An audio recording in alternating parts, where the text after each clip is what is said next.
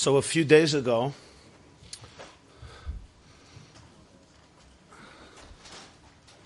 Donald Trump decided to go campaign in Florida.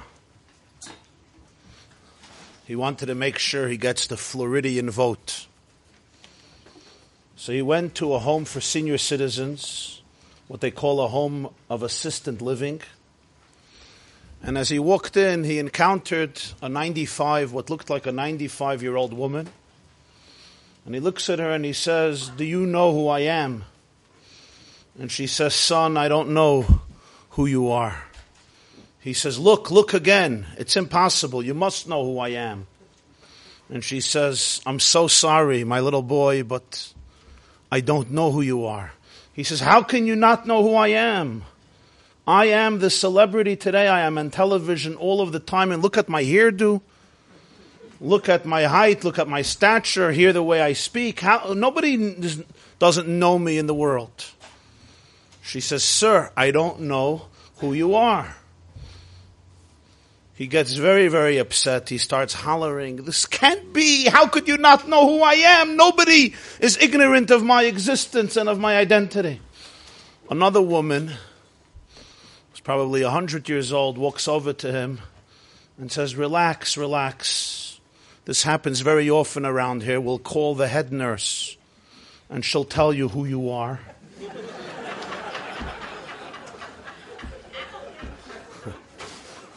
Don't feel bad. You're not the first, and you will not be the last around there asking who you are. So today, tonight, our theme is oh, there's more source sheets. If anybody needs source sheets, there's more source sheets in the back. Just pass it around for the men and for the women, please. Thanks. Thanks, Shazan. Okay. Tonight, our theme is in Basics of Amuna number three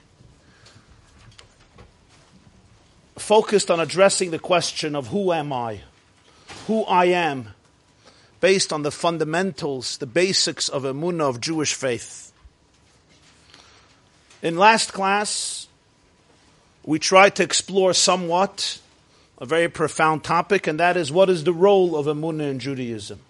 What is the contribution of Emunah in Yiddishkeit? It's not like some might think it's here to replace intellect to supplant reason. It comes because of insecurity or fear to grapple with human curiosity, inquiry, questions. Not at all.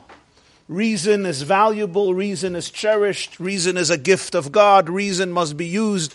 Rationality is one of the unique components of the human being of the Elokim. Where reason ends, that's where faith takes over. Meaning, the role and function of Amunah is not to substitute reason, but rather to allow, as we explained, the human being, to allow the Jew to experience the divine, to have an intimate, first-hand experience of the reality of Hashem. That's, that's the role of Amunah. And this is the birthright of every Jew. It's not something one has, one does not have by nature of you, who you are, it's something inherent. It's something innate. It's something that's there. It may be plugged. It may be eclipsed. It may be concealed. But it's a sixth sense of the soul, like any sense. It may be completed, completely covered up and it may be eclipsed by many forces within or without.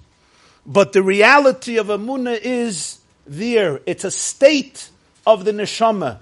It's the state of the Jewish soul, which has eyes that perceive the reality of Hashem. It's a chelik elakami mal, it's a part, part of the divine. They tell a cute anecdote that there was uh, this temple in Indiana that uh, heard that right across the street somebody is planning to build a big bar, huge bar. And the worshippers at the temple were very upset because this would, of course, change all of the dynamics. So they tried to petition the government and they tried to petition politicians and activists to try to stop it, to no avail. So they started to gather every week in prayer and pray to God that he shouldn't allow this bar to open up, but the plans were going well and the construction was on the way. And right as it was complete, and the owner of the bar was about to open it up, a light, there was a storm and a lightning struck the bar, burnt it down to the ground. Was Simcha and Sasan, they were very happy in the temple, but a few weeks later they got a summons to the court. The owner of the bar sued the congregation because they prayed and they didn't stop praying, and as a result of that, they owe him compensation for what he lost. They put up a defense, and they said it's ridiculous for anybody to assume that our prayers caused his bar to burn down. The judge was examining both sides. He was reading through the case. And then he turns to the court. He says, listen, I don't know yet how I'm going to decide this case. If the congregation is guilty or not guilty. But what I found, find is something very astounding. And that is, it seems like that the owner of the bar believes in prayer. And the congregants in the temple absolutely don't believe in prayer. He said, I find it to be very interesting, very funny. in that sense, Emunah is the inheritance of every single Jewish soul by the nature of it being a neshama, of it being a soul. And thus the role of Seichel and Amunah are two very different things. And even if somebody has doubts, they have doubts because of their reason, because of rationality. Life is filled with questions. The universe is filled with mysteries, with enigma. There's pain, there's challenges, etc.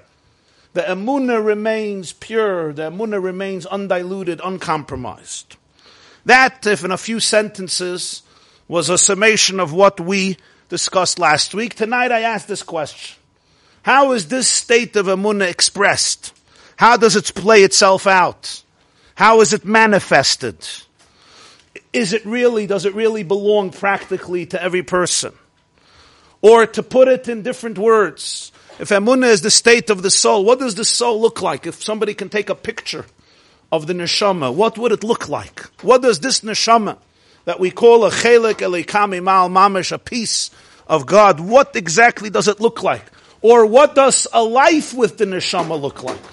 What does a life of emuna look like? If somebody is in touch with this dimension of themselves, what would their day to day life look like? What does it mean, in other words, to live with your soul, to live, to live with your emuna? How do I know if I'm in touch with it? How do I know if I'm in touch with my soul? It's there, but how do I know if I'm consciously connected to it?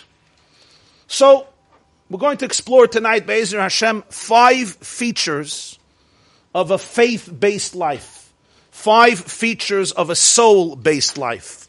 Or five features of faith. Five features in which the quality of Amunah, the truth of Amunah would express itself in a person's life, a person who's in touch with this dimension of themselves, which is there, but they may be in touch with it, they may not be in touch with it. And they're all in the word of Amunah. Emunah, as you know, is a very strange word in the Hebrew language in Lashon Kodesh. It has many different interpretations that don't seem connected. But we'll soon see that each one of their name, each one of the meanings of the word is representing another feature of the way Emunah manifests itself. The first is, in your look in your source sheet. The first is, let me tell you what these five are, and then you'll see the connection to Amunah. I'll say them in Hebrew and then in English. Oiz, emes, dveikus, simcha, ava.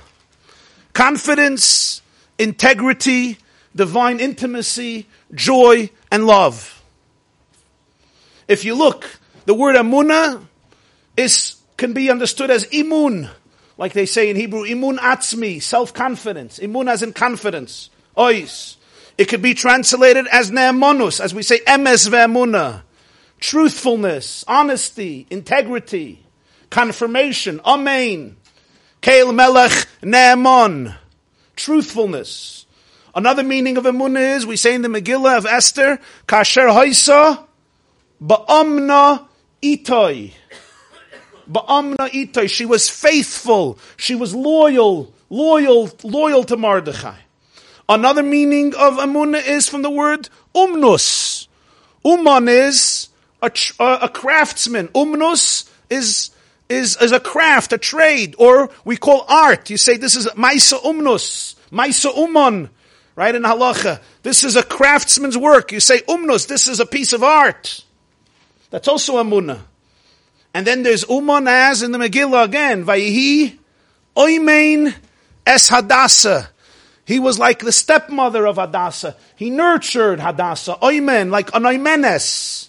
An Oimenes. How do you say an Oimenes? Uh, Azegirin, she, she nurtures him, she nurses him, she raises him. Vayhi, in this case it's a he, Vayhi oimenes Hadassah. She had no father and mother, and somebody was there, there helping uh, Hadassah blossom. What's the connection between all of these, all of these meanings in the word Amunah?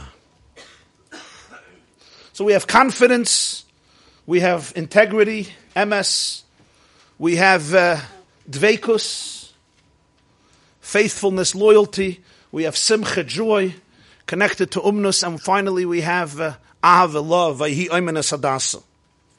There's a pasuk, we say it every morning. David HaMelech says, Oiz v'chedva bimkoimoy. In his space, in Hashem's space, there's oiz and chedva. Oiz means strength, confidence. Chedva means joy.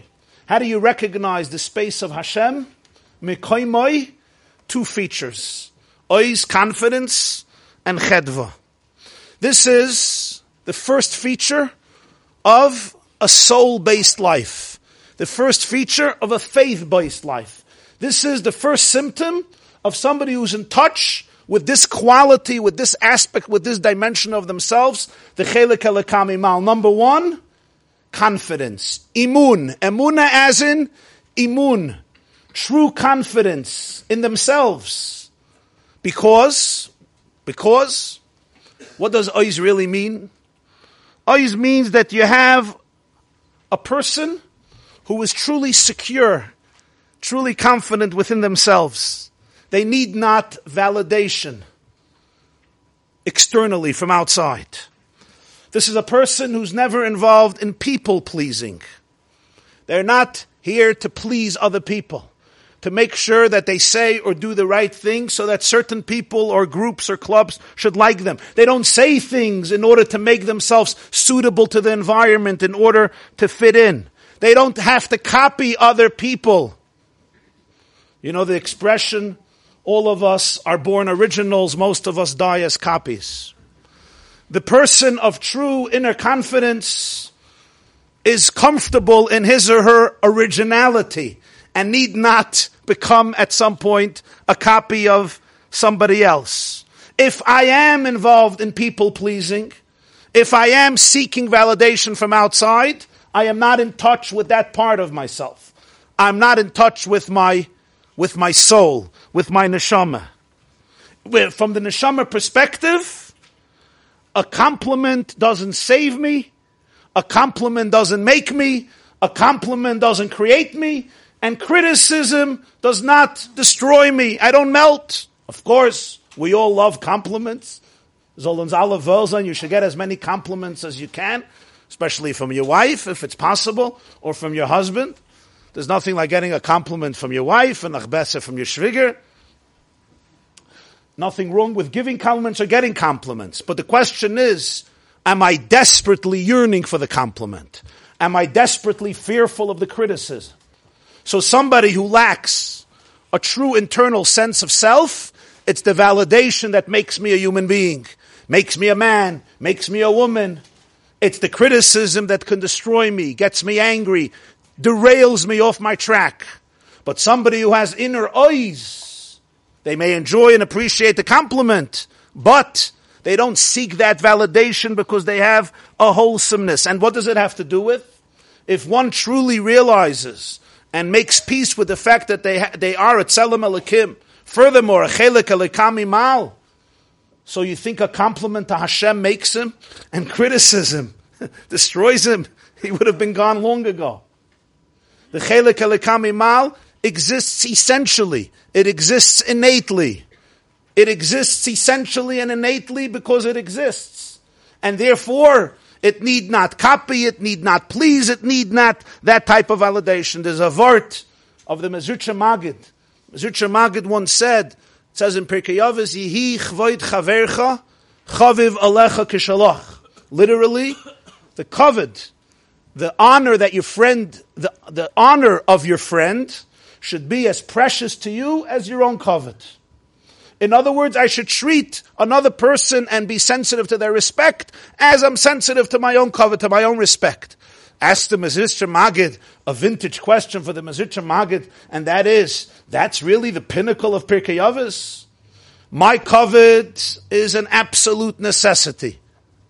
If you mess with my koved, forget about it. We're not on speaking terms for the rest of my life. We're saying, In Pirkei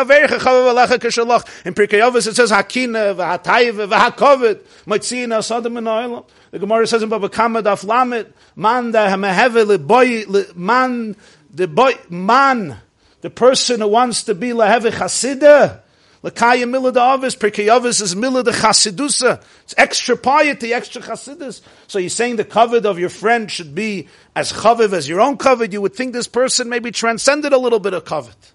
The Mezritcher Magid answers and he says the meaning of the Mishnah means something very different. means the honor that your friend bestows upon you should be as valuable as the honor you bestow upon yourself. Imagine, imagine, I'll give a personal example. If I go to an event and the introduction is lousy, sometimes you have an introducer, he knows how to introduce. I told you once, Chaim Shmulevich, Zatzaldemir Rosh Yeshiva, once said that when they call him up for Siddur Kiddushin to a chuppah, to do a chuppah, so the master of ceremonies gets on the mic and he says, Izma Mechabed, the Rosh HaYeshiva, Rabban Shal Kol Bnei HaGoyle, Godel Ador, Gon Hador, Mehemet, Toisen to Toisen to Talmidim, Marbitze Torah, one of the greatest Rosh Hashivas who ever lived, Reb Chaim Shmulevich, Shlita Sara Torah Fasid Kiddushin. So Reb Chaim had a good sense of humor. He says, "Ir gearuf? You think I go up? I don't go up. Ich will es her nachamal. I want to hear it again. Why should I go up? he does it a second time. I go up, right? He was explaining a Gemara in Sanhedrin with Yeravim ben Nevat, Daf Kuf Gimel. But so imagine, imagine a situation. So the introduction is lousy. The introduction is lousy. So I'm already not feeling good about myself, Rahman al Then I go up and I finish, and there's barely an applause. Never mind no standing ovation. People don't even notice. They were sleeping, they were texting. So I go home, I feel empty. So what do I do? I decide I'm going to replay the whole experience and I'll give myself the honor I need it. So I give myself an introduction. And of course, it can be limitless with praise. Nobody's watching. And then I do the speech over. I just do it a little shorter. So I shouldn't fall asleep. And then when I finish the speech, I give myself a standing ovation for 10 minutes. Right? So everybody understands if you're dealing with a normal person, even people who are desperate for validation and compliments and cover, don't do this. Why? It's meaningless. It's a let's say leitzanus.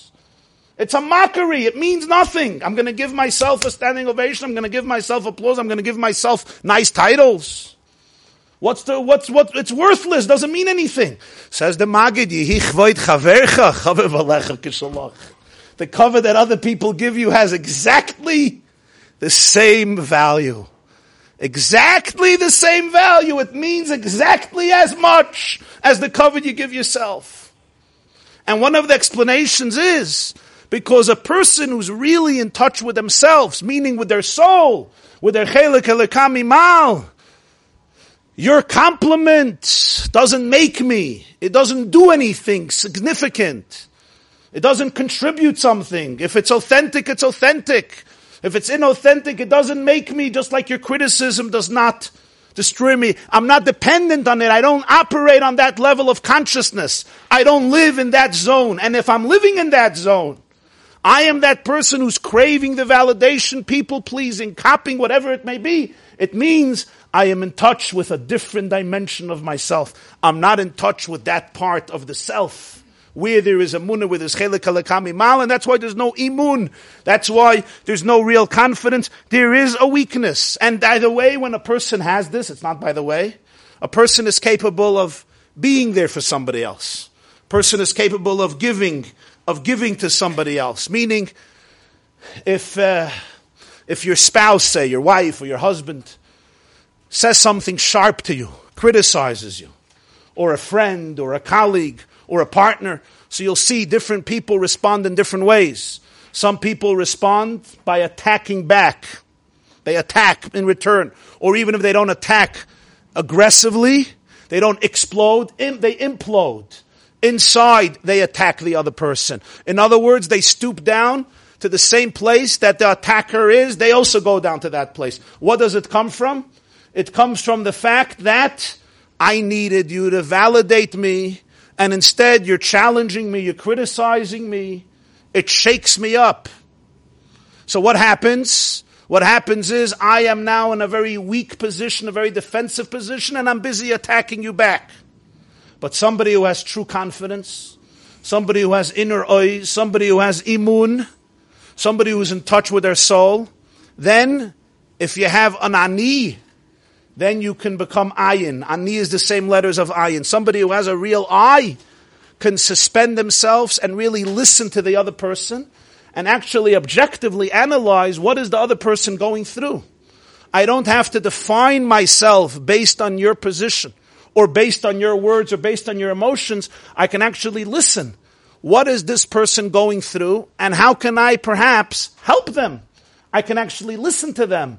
I could suspend myself and be there for them. A fellow comes home at night from work. A guy tells me, comes home from work, and his Rebbitzin tells him how difficult the day was. This is Ma'asim B'chol Yom. The day was difficult, the day was stressful. Immediately, and she goes on explaining to him how difficult and challenging the day was. You often have two responses. One fellow gets very upset. He gets very upset. And the other fellow can actually listen and empathize, which is all she wants. Why does a person get upset? So often the reason is, not always, but often the reason is, because he came home and he wanted validation.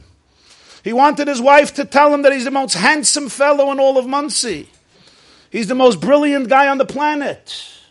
She appreciates his work infinitely. His tie matches his suit, something special. He's something unique. Instead, he has to hear how difficult her day was. Because if essentially I need that validation, I need you to compliment me, to fill my void, I can't be here for you. I always have to take and take and take and take because there's no wholesome eye. But if I have an inner wholesome eye, I could say, this person had a hard day, they're sharing it with me. As well, so listen, empathize. What happened? When you have an ani, you could suspend yourself and be there for another person. Even if they're not only complaining about what they went, even if they're actually criticizing you. So what? Even if they say something strong, something powerful, think about it. How do we respond? Do we right away become defensive and attack because we're in a weak state? Or you're actually wholesome. Somebody said what they said. You'll examine it. You'll listen to it. You'll maybe try to understand where they're coming from, etc. It's brought in Svarim that one of the differences between Kedusha and not Kedusha, holiness and the antithesis of holiness is Kedusha could be a mashpia. Klippa, the uh, opposite of Kedusha, is always a makabel. Will not give, will receive. Why? It all has to do with the same thing. Somebody who's wholesome and confident, they can give. Somebody who's not confident they could never give, they can't afford to give. Because I have a bottomless pit that I need to fill. So if I don't have essential confidence, I always need to take and take and take. I'm always parasitic. When I have a wholesomeness, now I can afford to suspend myself and actually give to you. And what really has confidence in life? Only that which is connected to the source of life. So it feels that it has essential value. It's not going to melt away. But something that doesn't have a real connection with the source of life, it never feels completely wholesome. It has to feed off every situation. It can't really be there for another person. That's feature number one, a life of, a life of ois, a life of imun. Which brings us now to another another, uh, another feature, and that is you see number two, you have emes ve'emuna. Emuna Emuna from the word truthfulness. emes, like we say in Ma'ariv, emes ve'emuna kol zois v'kayim aleinu.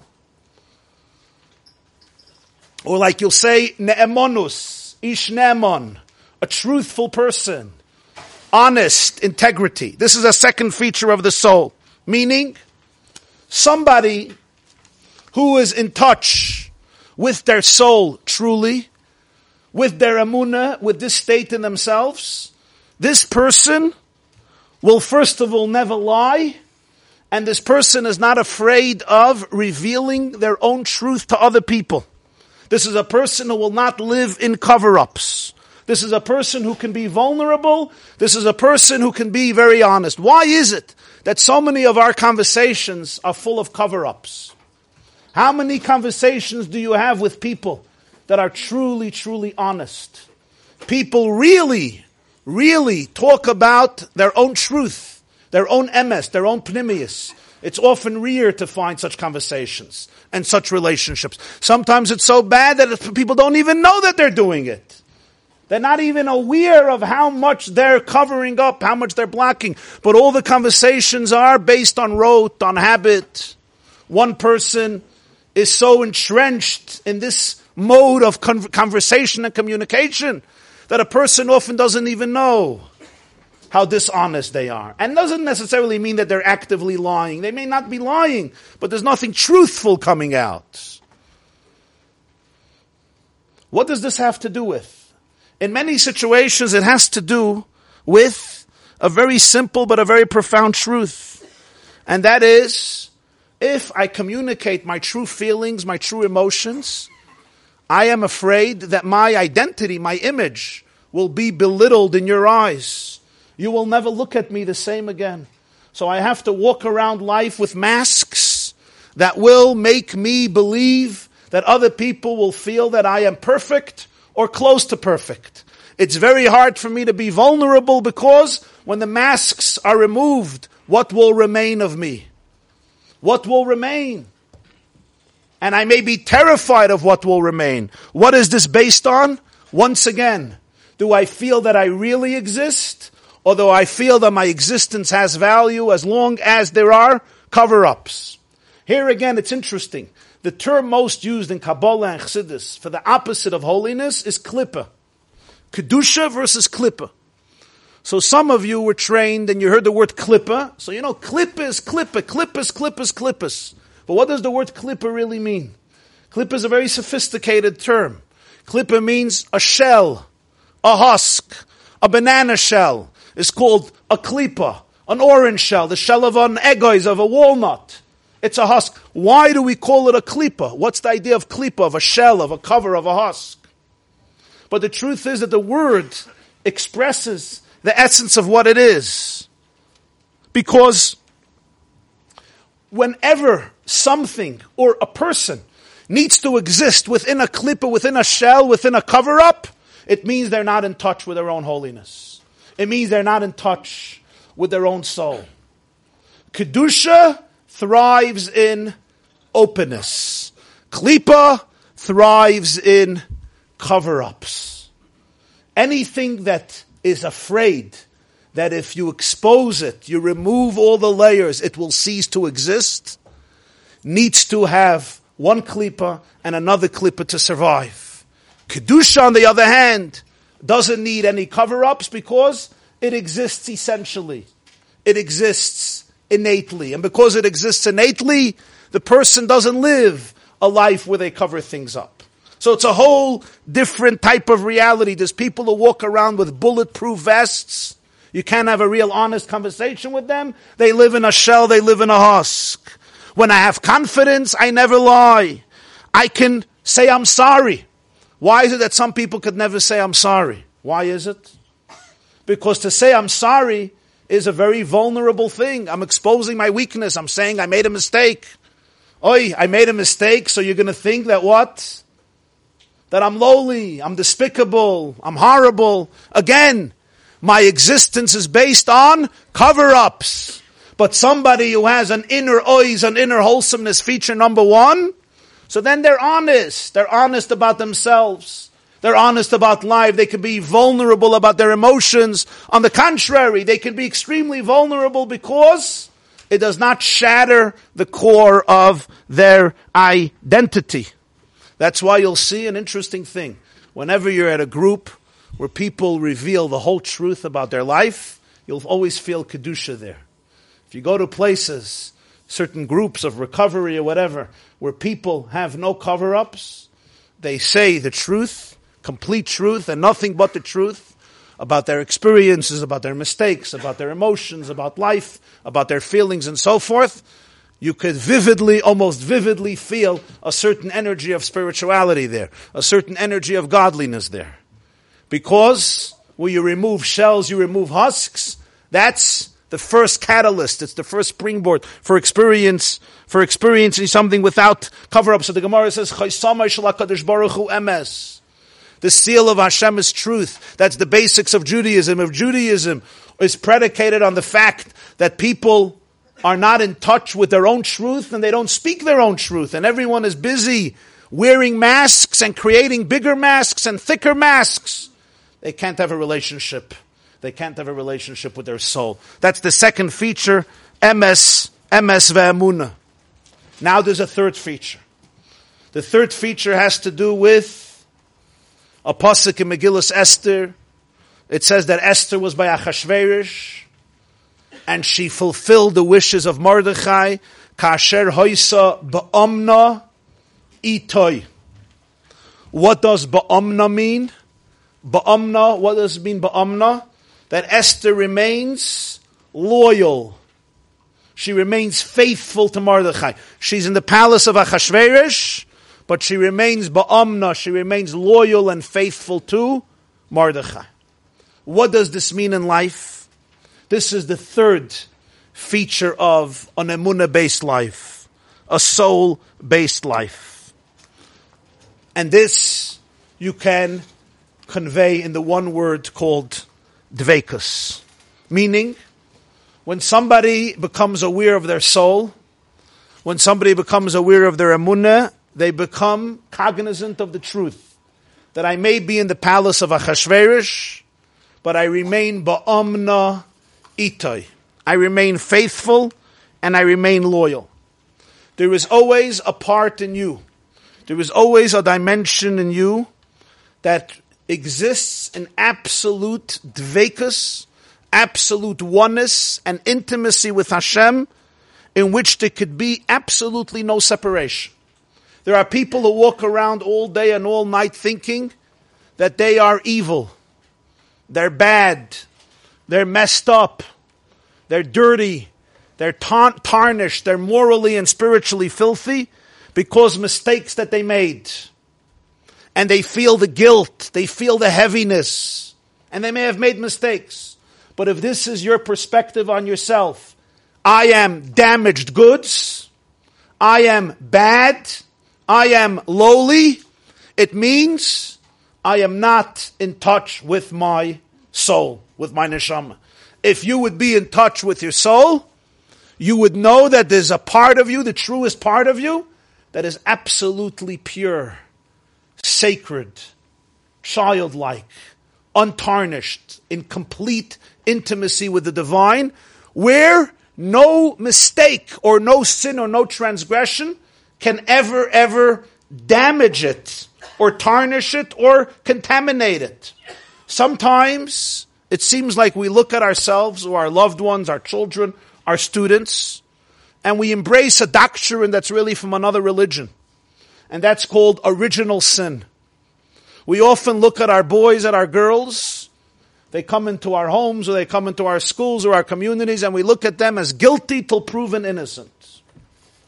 This is the doctrine of original sin. I assume you're bad.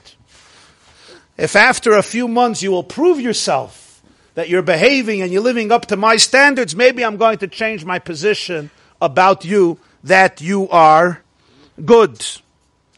This is one of the great violations of one of the most important doctrines of Amunah and of Yiddishkeit.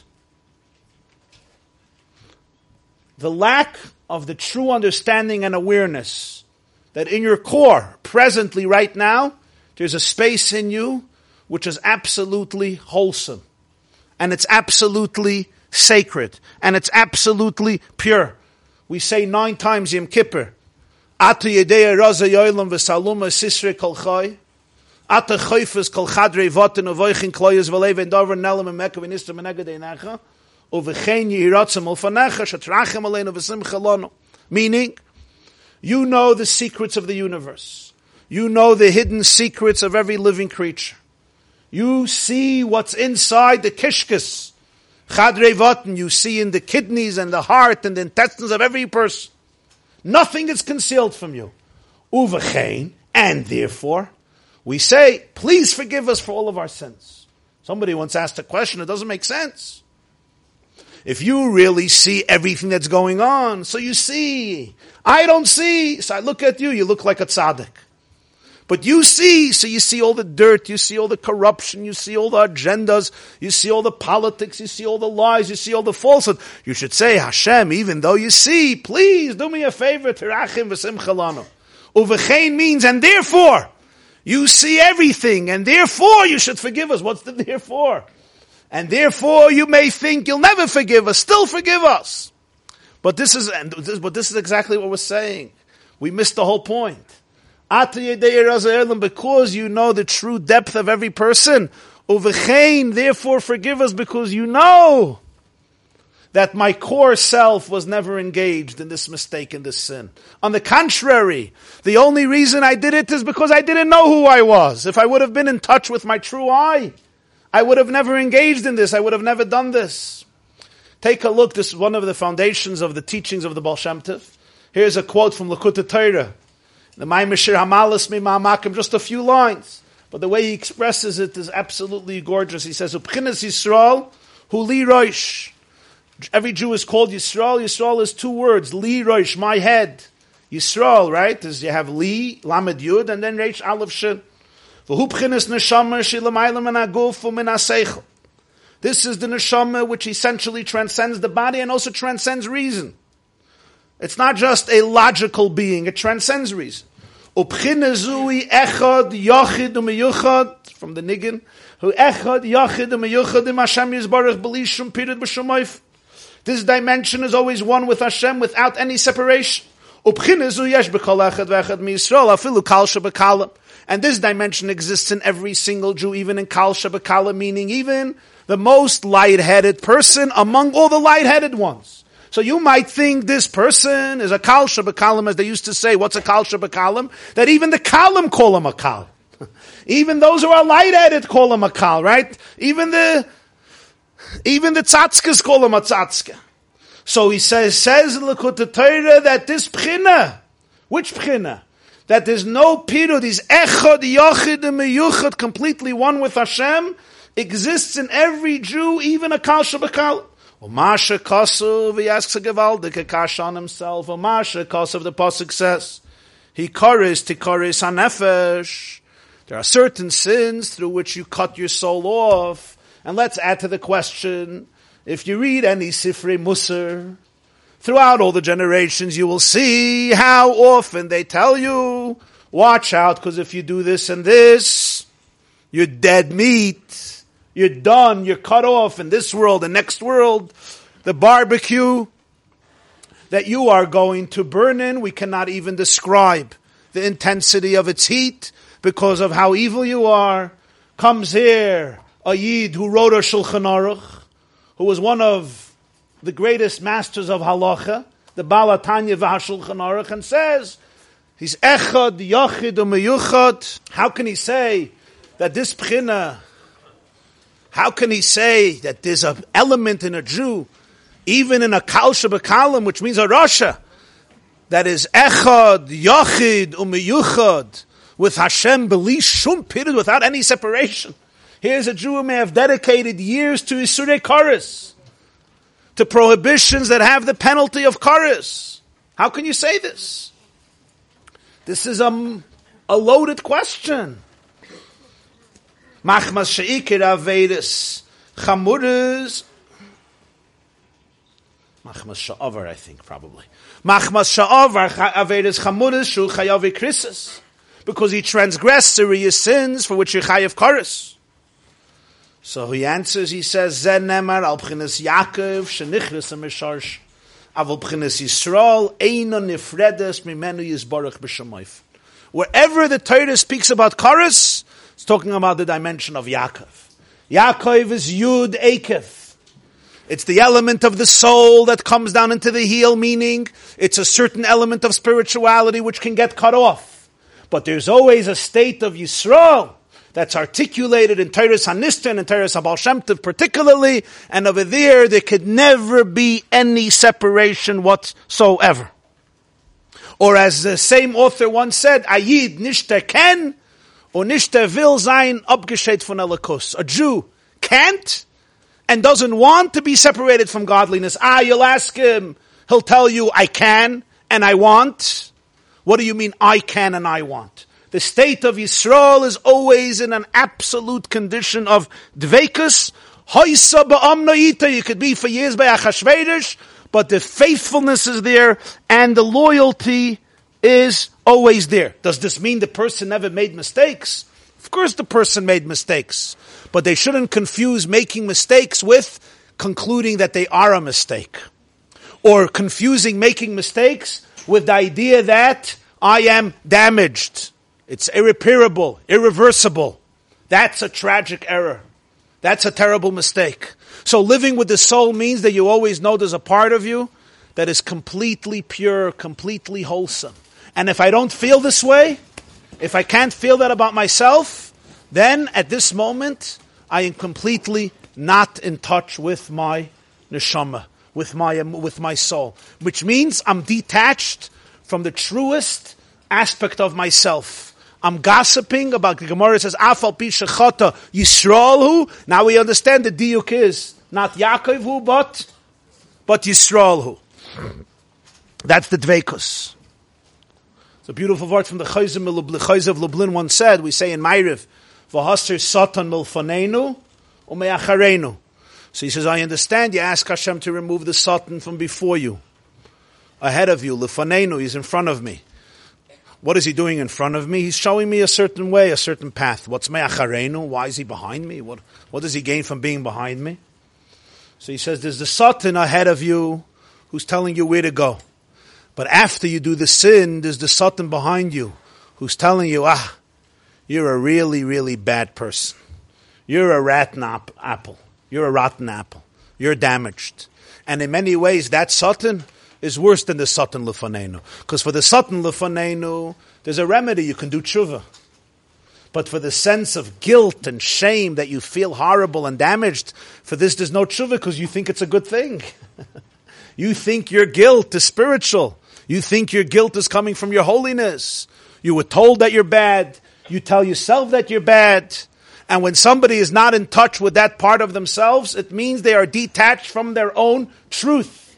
And that's why it's brought in Zohar and Chassidus, there's two levels of tshuva. There's tshuva tatar and tshuva ilah. The lower level of tshuva, the higher level of tshuva. What's the difference? The lower level of tshuva is a person does tshuva for their mistakes. I made a mistake, I do tshuva. I remorse, I express regret, I say I'm sorry, I make a resolution for the past, and I, I, I, make a resolution for the future just like I regret the past. That's tshuva tata. Tshuva ilah, the higher level of tshuva is something else. It's realizing that there was a part of me that never sinned. There was a part of me that always remained davuk. On the contrary, that part of me was not only it did not sin, I never sinned because if I would have been I, if I would have known who I really am, if I would have been in touch with I, I would have never sinned. I never sinned. And maybe what I have to do tshuva in tshuva ilah is I have to do tshuva for the fact that I think that I have to do tshuva. Sometimes you have to do tshuva for the fact that you think that you have to do tshuva. For the fact that you don't forgive the you, you don't realize the you, you don't realize the depth, the beauty, the purity, the godliness, the holiness of the you. Sometimes that's the greatest tshuva that you need to do. The tshuva is that you think that you need to do tshuva. In other words, that you are essentially evil and tarnished. For that one has to do tshuva. That's a higher level of tshuva. That relates to a person's pure essence. This is the third ca- component of emunah. There's a part that's always loyal, that's always faithful, that always good, and do not gossip about yourself and walk around saying how bad you are. I made mistakes, but it's not the eye that made mistakes. It's because I didn't know how beautiful the eye is that I made mistakes. You know who I really am. Since you know who I really am, if somebody else doesn't know who I really am, but you do know who I really am. So that changes, that changes uh, the whole picture. Which brings us now to the fourth feature, which has to do with joy. This has to do with joy, simcha, simcha in life. What makes certain people happy? What makes certain people miserable? Anybody here is happy? What's the secret? What's the idea behind simcha?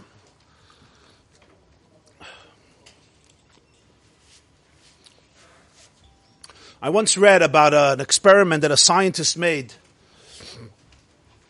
I read it. I did not research. I did not research it well, so I don't. I can't say that it's an authentic experiment. But somebody brought. I read it once in an essay, and it uh, captive. It, it was very interesting. So that a scientist once uh,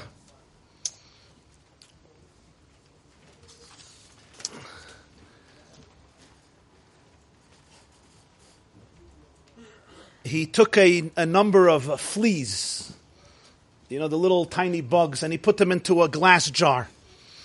And the jar was open on the top. So what does a healthy flea do when it's in a jar? They just fly. They just uh, all, uh, you know, they, they, they left the jar. They fly out of the jar. And this, is, this is fine. Now what he did was they quickly they quickly uh, they quickly jumped out of the jar. So what did he do?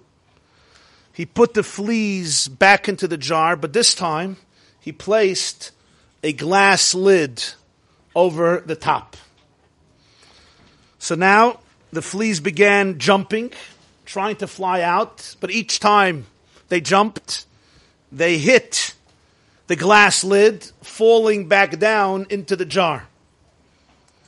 So they tried this hundreds of times, maybe thousands of times, and each time they, it's the pshat, the hacken cup and vant. Each time they knocked their head into the glass lid, trying to jump out, fly out, and they went back down. So after experimenting with this many, many times, at some point, at some point, they realized something. What did they do? Conditioned to the presence of the glass lid, they began jumping, but slightly below the glass lid so that they shouldn't hit they shouldn't hit their body into the glass lid. So they began jumping, but each time now they learned exactly the height, how high you can jump and not hurt yourself. Because they didn't want to hit it. The scientist then removed the glass lid. He was expecting what's going to happen?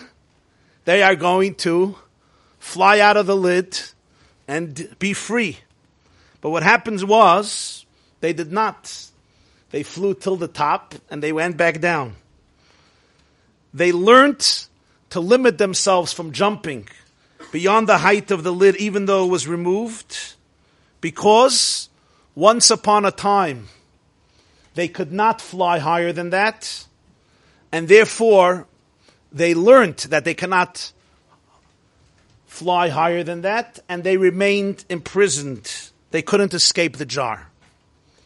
When I read this, I thought to myself, what is this really about?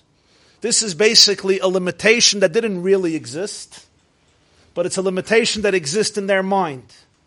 It existed in their mind. Since one, once upon a time they couldn't fly above the lid, so therefore they came to believe that they simply can't. And because they simply can't, they would not even try. I ask you, is this not a metaphor for so many people's lives? At some point, perhaps, when the person was young, they tried to fly, but somebody knocked them over the head and said, You stay in the jar. It could have been a comment, it could have been an experience, it could have been an, ex- an, an encounter, whatever it may be. And sometimes for the rest of their life, they will not fly too high. They will always limit the height that they're ready to jump and fly because of an internal belief that tells them you can't. you're going to hurt yourself. So who are they imprisoned to? Their own beliefs. Not even themselves, their own beliefs. That's what happens when you don't know who you are. The truth is, I think this is the meaning. There's an extraordinary Even Ezra. Rabbeinu Avram Even Ezra writes in Parsha Shmois this week. Why is it that Moshe Rabbeinu, the leader of the first leader of the Jewish people, was not raised among Jews? You would think that Hashem would want that the first leader of the Jewish people should be a homegrown tomato, as they say. He should know what Jews are like, what a Shalom Zachar looks like, what a Kiddush looks like, what a bris looks like, what a Sheva Brachas looks like, what a Jewish parking lot looks like. He should know the matzav. He came from a different culture. Imagine, mamish, he didn't fit in. That's what Even Ezra asked. An interesting question. So the Even Ezra says, "Mi yavoi beside Hashem." Who knows? But then he offers two answers. Answer number one, the Even Ezra says, is that if Moshe would have grown up among the Jews, nobody would respect him. The old expression, Ein Navi Beiroi, some Sefer brings it, you can't be a prophet in your own city. Every Yenta would come over to him and say, I remember how you cried by your bris. And I remember when your mother dropped you off in school and you threw a tantrum for three hours and we couldn't calm you down. And every person would tell her, Moshe Rabbeinu, oh. I remember when you still ran around in Pampers. Really, when did you become a Navi? Really, you became a Navi. When did that happen? We barbecued together. I don't understand. We were eating spear ribs together. When did you become a prophet suddenly? Go handle, go machanesek with them. Every every chacham is going to tell him that he knew him before his before his bar mitzvah. Fire the krieg. That's one reason that Even Ezra gives. Then he gives another reason, astonishing reason. Ezra says that if, if Moshe would have grown up among the Jewish people, you know what the problem would have been? he would have developed a slave mentality and he would not be able to overthrow the Egyptian empire because he would have grown up among slaves full of insecurity and fear. He had to grow up in an atmosphere of aristocracy, in an ambiance of royalty. He had to grow up with Pare himself. He had, so that way he thought of things expansively. He didn't have a gullus mentality. He wasn't mediocre. He wasn't meek. He wasn't surrendered to his fate. He could think big. He could think like a king. So paradoxically, it was Parai who fueled the revolution against Parai, because only royalty can give you an experience of royalty. That's what Even Ezra says. So essentially, it's what the scientists proved or didn't prove with this lid, because many of us have what I would call an invisible lid.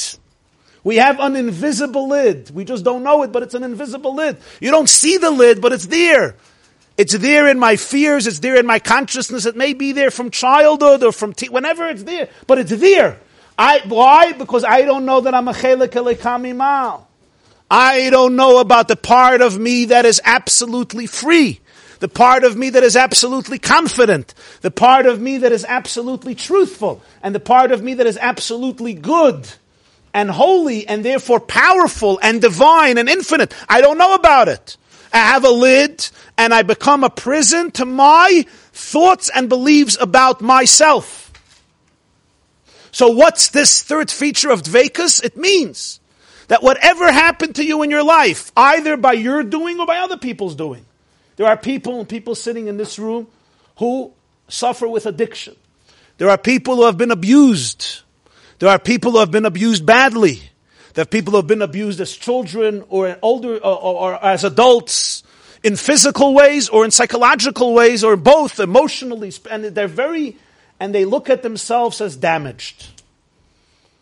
And they have an invisible lid. We have an invisible lid. We will never jump too high because at some point somebody told us we can't and we bumped our heads and it was painful and we learned to keep low for the rest of our life. The symptom of emuna means that there's an element of you that reflects the freedom of its creator. It reflects the infinity of its creator. It reflects the power of its creator. That's what real bchira means. That's what real choice means. The real soul has real choices. It's free. It's not a slave. It's not a victim to its own fate, and it never deals with a lid. Never has a lid. And therefore, It may be that there are components of me that I have to deal with that are painful. I may have made mistakes and I may have made serious mistakes, but not because I am a mistake and not because the mistake has penetrated to my core. That's not true. It's usually the other way around. If I would have been in touch with my eye, I would have never made these mistakes. I didn't know who I was, which is what leads most people to engage in things most destructive because they don't understand their power.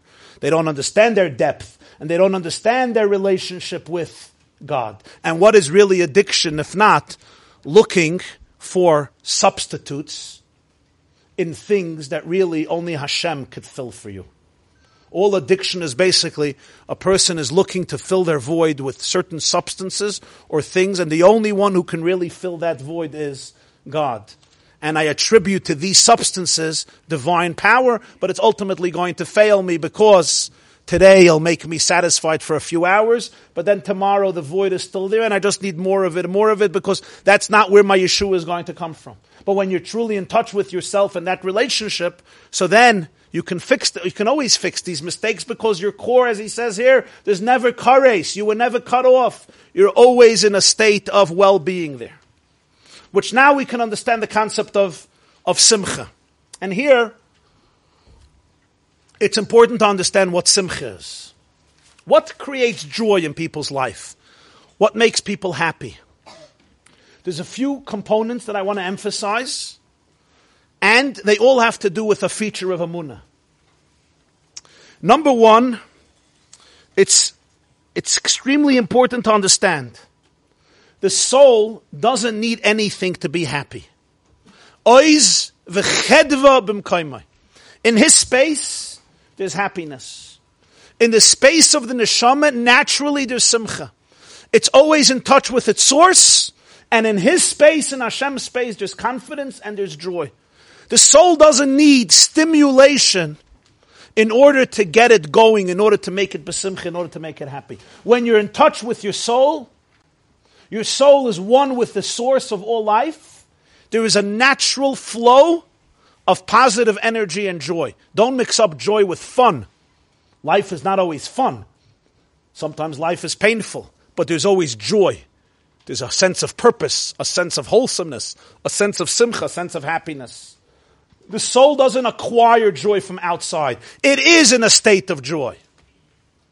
Now, when I'm feeling stressed, I'm feeling angry, I'm feeling jealous, all of these things, I am right then not in touch with the state of my soul. And it's very important for people to be able to see which side their thoughts are coming from. Let's say I'm feeling very angry, or I'm feeling very jealous, or I'm feeling very stressed. Don't ask yourself why you're feeling jealous or why you're feeling stressed or why you're feeling angry. Ask yourself a deeper question, and that is which part of me is feeling jealous? Which part of me is feeling angry? Which part of me is feeling stressed? And you will see it's not your soul. It's never your soul. A Yid came to the Meidel of Primishlan, and he said that uh, this other Jew opened up a store on the other side of the city and it's going to destroy his whole business. He said, It's the other side of the city. Was willst du No. He said, It's going to destroy his whole business. He can't rest anymore. His life is destroyed. So the Meidel of Primishlan said to him that there's an interesting phenomenon when a horse, if you ever watched, a horse comes to the ocean or to the stream or to the, to the lake to drink. So the horse bends down to start drinking. But before it starts drinking, the horse starts kicking. So dann bricken sehr stark. The horse starts kicking very strongly. Why? Why? And when it kicks, the water gets murky and dirty and cloudy with the, with the sand, and then the horse drinks. Why? So the Meidel said, I'll tell you why. I'll explain to you the psychology of the horse. The horse comes to the, to the beach, to the stream, to the lake puts down its head, and is about to drink. And who does the horse see in the water? Another horse. As the horse is looking down into the water, the horse sees a horse. The horse says, ah, chutzpah. Hagam lich ke'imi You come into my territory, my domain. You're going to just take away my water, my parnasa. So the horse starts kicking. The horse starts kicking, it's trying to kick and destroy the other horse that it sees in the water, so the other horse should go away, and the water should be his to drink. The Meidel smiles and he says, Nu, the horse is making three mistakes. Number one, what the horse sees as his competitor is essentially a reflection of himself. Number two, by kicking, all he's doing is making his own water dirty. And number three, there's enough water for everybody. And the truth is, most jealousy is this. Which part of me is getting jealous? Say, I'm jealous, I'm angry. You said this to me, you're obnoxious, I don't like you. Wait, wait, wait. Remember this. There's never a Metzias in life that you have emotions about what another person said. I'll say it again. There's no situation in life where you have emotions about what somebody said. Now you're looking at me from which welche is er abgefallen. Just tonight I got into a fight with somebody because he told me something. And I told him that he's a narcissistic, selfish person. I didn't tell him, but I thought it. We never emote from something that somebody else said or did.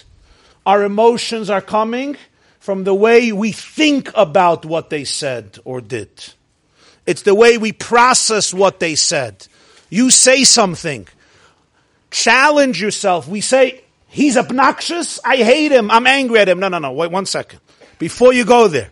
How did you experience what he said? What are the thoughts? He said so and so. You had a thought in response to that. It's the thought that made you feel the way you feel. The Tanya always says midas come from seichel, meaning if you change the way you think, you change the way you feel. But this takes a lot of work because we don't even realize the way we think. We take for granted that our thoughts are Torah min Hashemayim, halacha That's not true. Your thoughts are your thoughts. The person said what they said. What are my thoughts about what they said? The person did what they did. What am I experiencing? How am I processing it? That is what's producing my emotions. So you always have to ask the question, I'm angry, I'm jealous. Which part of me is angry and jealous? What are the thoughts that created that anger and jealousy? And did those thoughts come from the clip in me? Or they came from the chelik elekami mal in me? Did those thoughts come from the shells in me? which they may have, or they came from the part in me that is absolutely one with the divine. Which part? I'll tell you. If the thoughts came from the part that's completely divine, you probably would not be jealous, you probably would not be angry. Because when you're in that space, you're good. You're good. Why do we get angry in life? People get angry because they feel powerless. I get angry because I feel powerless in this situation. Your chelik elikami mal never feels powerless. On the contrary, it always feels empowered. And what's its power? Its power is that this situation happened and it allows me an opportunity to work on myself and to accomplish something. So simcha in the soul is a natural state. The soul, the soul is naturally happy. When we see people are happy, we want to know what they're taking. We expect people to be miserable. When people are miserable, everything is wonderful. When we see people are happy, we want to know what's wrong. Are you want something, something happened, you won the lottery. But that's not the case. The natural, look at a child. The natural state of a human being is to be happy, to celebrate life, not to worry and be anxious, but our thoughts take us over and every experience stresses us out. And the real main point here is that the soul always knows that in every situation there's meaning, there's purpose. I am where I have to be. I'm in the right place. I'm in the right time. And I am given all the resources I need to achieve what I have to achieve in this place, in this situation. It may be a challenging situation, but happiness doesn't mean fun.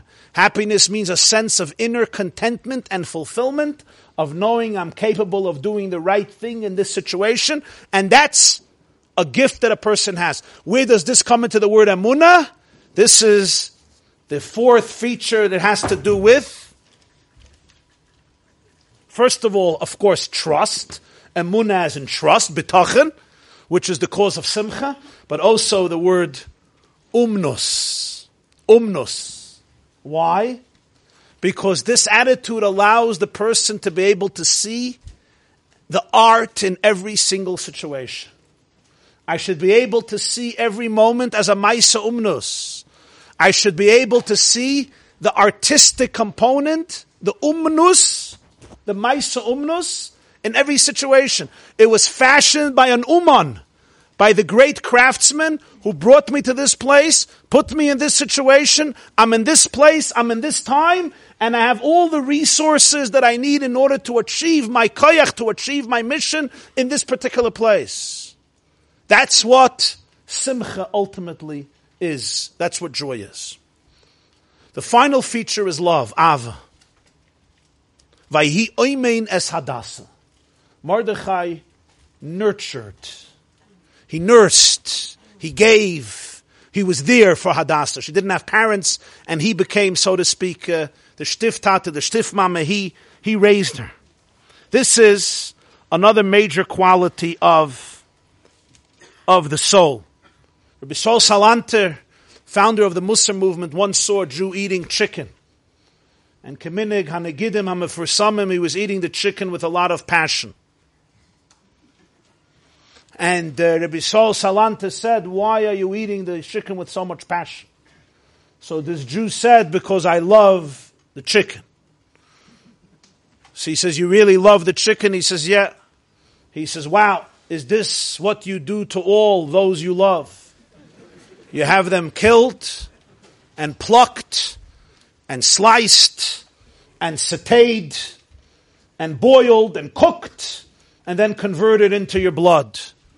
Is this what you do with all you love? You don't love the chicken.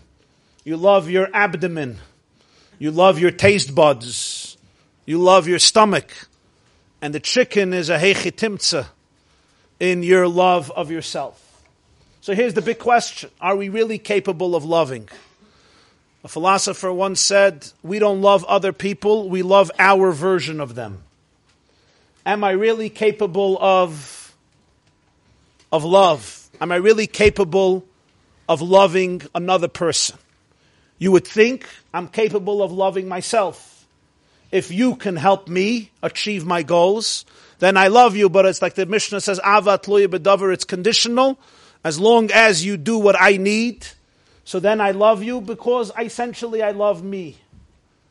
And I love you only because the you somehow contributes to the me. And if the you would not contribute to the me, I would never ever love you. But I can't really love you. I can only love me.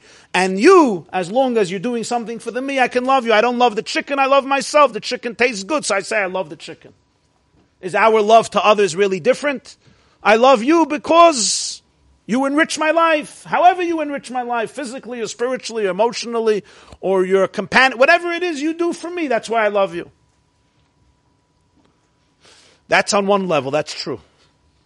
But on the level of the soul, there's Vahi Oymenas Hadasa. Here, a person is truly capable of love. So when the convert, when the Gentile comes to Hillel, in Shabbos Daf Lamed Aleph and says, "Teach me all of Torah on one leg. Teach me the whole Torah on one foot. How long can you stand on one foot for? Let's say forty seconds. Teach me everything there is in Judaism in forty seconds." So Hillel says, "No problem. What you dislike to be done to you, don't do to anybody else. That's the whole Torah. Everything else is commentary. Go study the commentary." So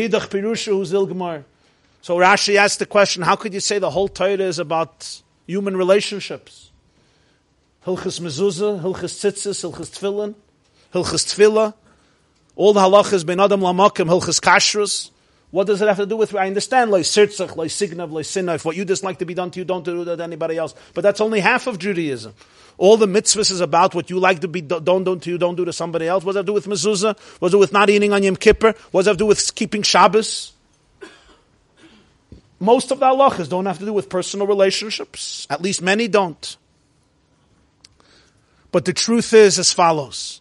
Every single mitzvah is there to open up a window to the soul. Every mitzvah opens up a window to the chelik al And the only way a person can really love is when they're in touch with that place in themselves. Because when I'm in touch of that place within myself, two things happen.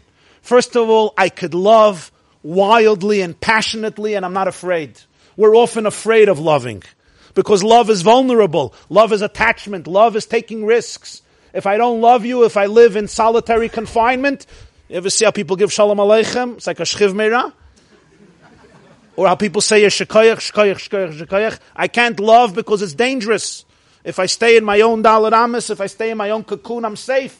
To love passionately, to love violently. Well, I don't mean literally violently, but I mean to love like Shlomo Melech says, av, aza kamavis ava, to love with real passion. It's very vulnerable. It's very vulnerable. So you really have to be truly confident to be able to love with all your soul, to love others. And if you can't love others, you can't love Hashem.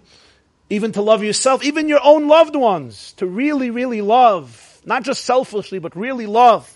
That's number one. But it's deeper because when I recognize my chelik elekami mal, then I can truly love you because on that level there's real oneness. Because the God who I am a part of, you're also a part of. And if I really love myself, I really love you. doesn't mean only love your friend as much as you love yourself. It means love your friend like you love yourself. It's an extension of loving yourself. Because which part of yourself do you really love? If I can't love you, it means I don't love me. I love my suit. I love my nose. I love my bank account. I love my car. I love my watch. And some people just love that.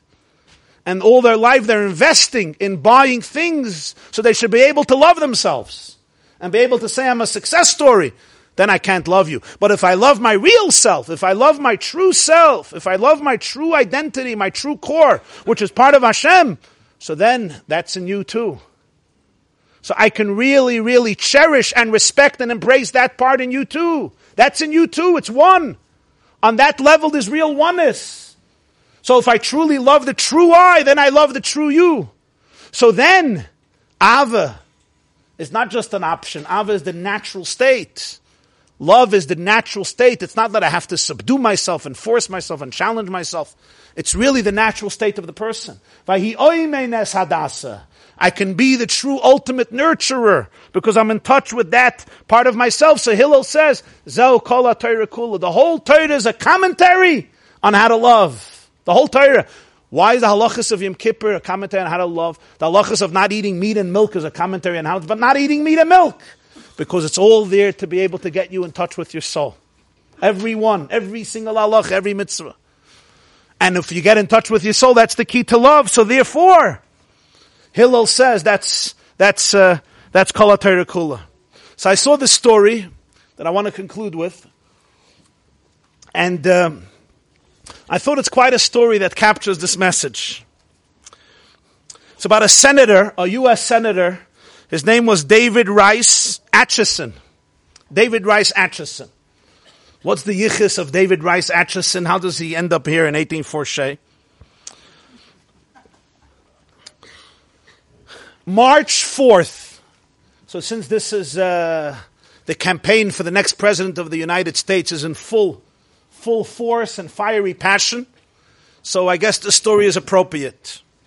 The inauguration, March 4th, 1850, a couple of years ago was the scheduled inauguration date of President elect Zachary Taylor. This was the day that Taylor was supposed to be inaugurated, March 4th, 1850. The problem is, it was a Sunday. And he was a faithful observer of what used to be called the Christian Sabbath. So therefore, Taylor refused to be inaugurated as president on that day. He said it has to wait till Monday. I'll become president on Monday. This would leave the nation without a president for 24 hours because uh, Taylor's predecessor, President uh, James Polk, he already left office as scheduled Sunday at noon. And there was no new president till Monday at noon. So the nation for 24 hours would be without a president. So, according to the rules of succession, who would fill the shoes of the president of the U.S. for those 24 hours? It was Senator Atchison. he was to be the president for one day. Unfortunately, David Rice Atchison was very fond of food, but he was also very fond of a good drink. Saturday night, there were very large and festive inauguration parties, and Atchison overdid it a little bit. And uh, he ate and he drank into the wee hours of uh, the morning, and he said, I'm exhausted, and he gave strict instructions nobody should wake him up. Nobody should wake him up. So you know what happened? He slept through all Sunday, and by the time he woke up, it was Monday afternoon. He slept through his entire presidency. He simply slept through his entire presidency. I ask you a question. Is this not the story of so many lives? Exactly the same story. We forget that we're children of the king. We sleep through our presidency.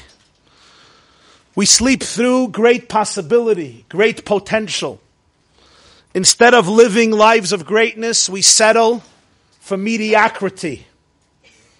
To be a senator is nice, but it's not a president. Ask Hillary.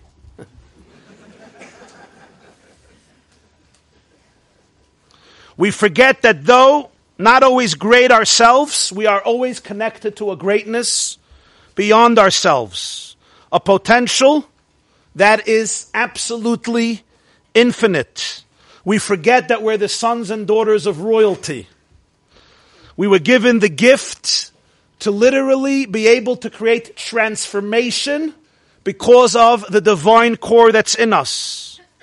We say, I wish, I wish I can have coffee with a friend and help him. He's hurting, but I'm too stressed out to take on somebody else's sorrows.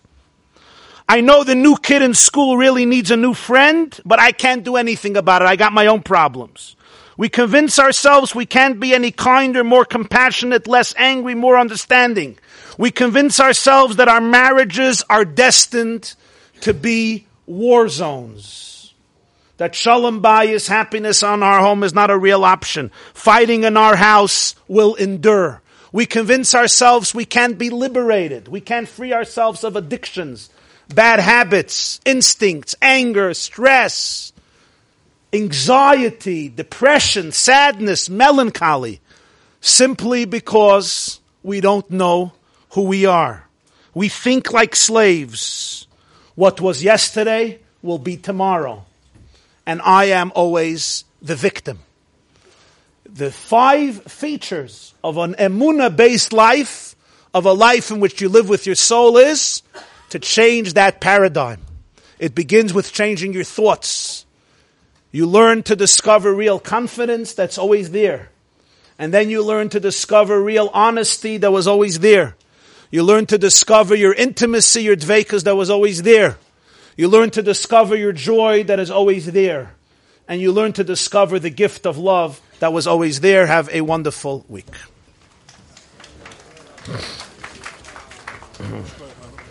Uh,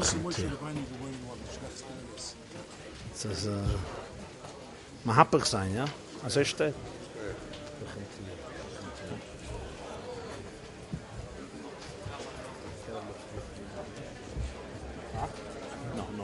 Thank you, Rabbi.